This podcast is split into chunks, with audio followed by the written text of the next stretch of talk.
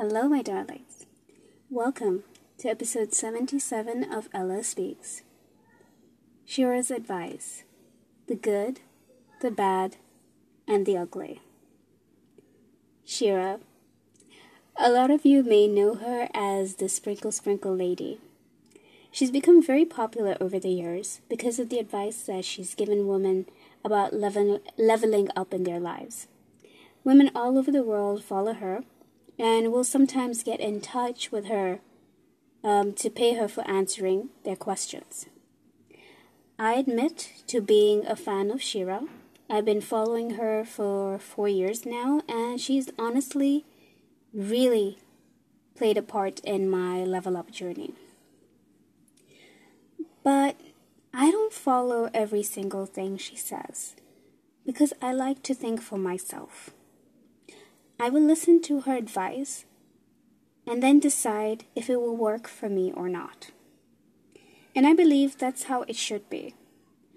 I do not think anybody should just blindly follow any content creator's advice without questioning it themselves because what may work for them may not work for you. Even me, as a content creator, I do not expect you to agree with me on everything, and that's that's totally fine. Take what works, leave what doesn't. So back to Shera. Some of her advice is great, and like um, I love when she says we as women need to keep our emotions in check. This is so true, as controlling emotions will allow you to think clearly before your next move. When your emotions are in check, you also become very attractive, and people will find you to be very powerful. And who wouldn't want to be around someone so calm and composed? Another advice that I love and follow is when she says a woman must always make her own money, doing what she loves. Yes, she does say marry a rich man that can help you in your life to be more relaxed, that maybe can help you invest in your business, put things under your name. But she never ever said to completely stop making your own money. Because you see, human beings change. Your rich husband can one day wake up and leave you, and if you don't have something going for you, you're pretty much screwed in the end, you only have yourself to count on. I also love um, how she stresses the importance of how women should never stop looking after themselves no matter what. That is very important. That's something I will always stress, even in my own uh, podcast episode. I think in almost every episode, I stress about that because it's very important. So, there are many good advices Shera gives, and uh, I can't talk about all of them in this episode because it's gonna. Uh, maybe I should make a separate one for that because it would take a long time. And like I said, you know, I love her, I respect her, and I also thank her for opening my eyes to a lot of things. But I must speak my truth. And so let's move on to what I consider her bad advice coffee dates. If you ask me, I really do not think coffee dates are a bad idea. You know, Shera says it's not worth it getting dressed up for a, what, $5 coffee? And she says it's low effort, but I disagree. And here's why. I'm talking about uh, Kenya, okay? In Kenya, coffee places are not exactly the cheapest. Most of them are they serve like really delicious lunches, dinners, nice snacks. And I live in Mombasa, so the places like Cafe Seri, Cafe Point, Java are ones that come to mind when coffee dates are mentioned.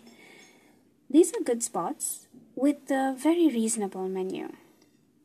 And even the wealthy people have been spotted here a few times.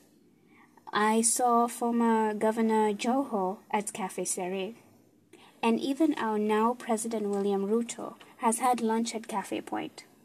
So if a man you know is rich and he asks you out for a coffee date, do not be so quick to call him stingy and throw the whole man away.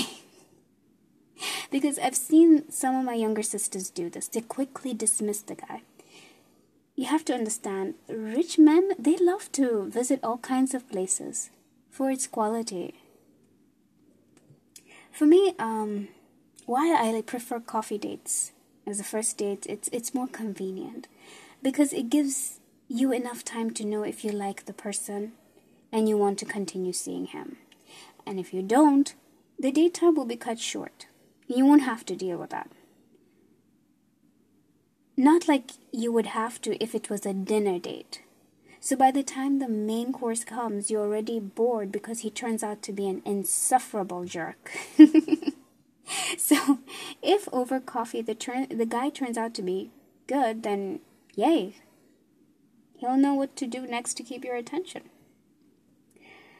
Another advice that I believe is not a very good one is when she says that women need to be straight up and say they want their bills to be paid.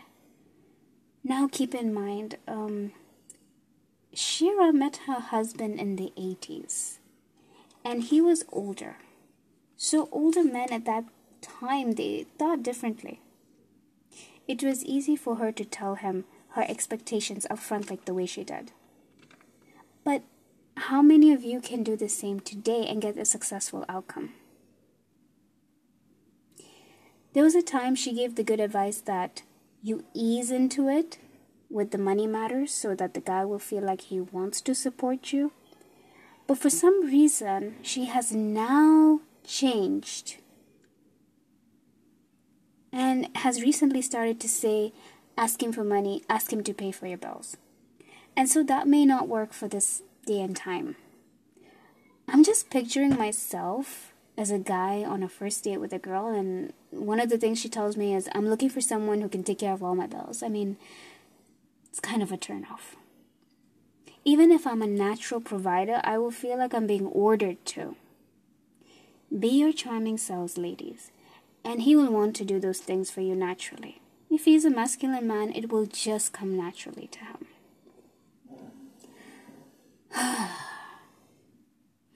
now for the ugly part. There's this advice Shera gives that I will never ever recommend to any woman to follow.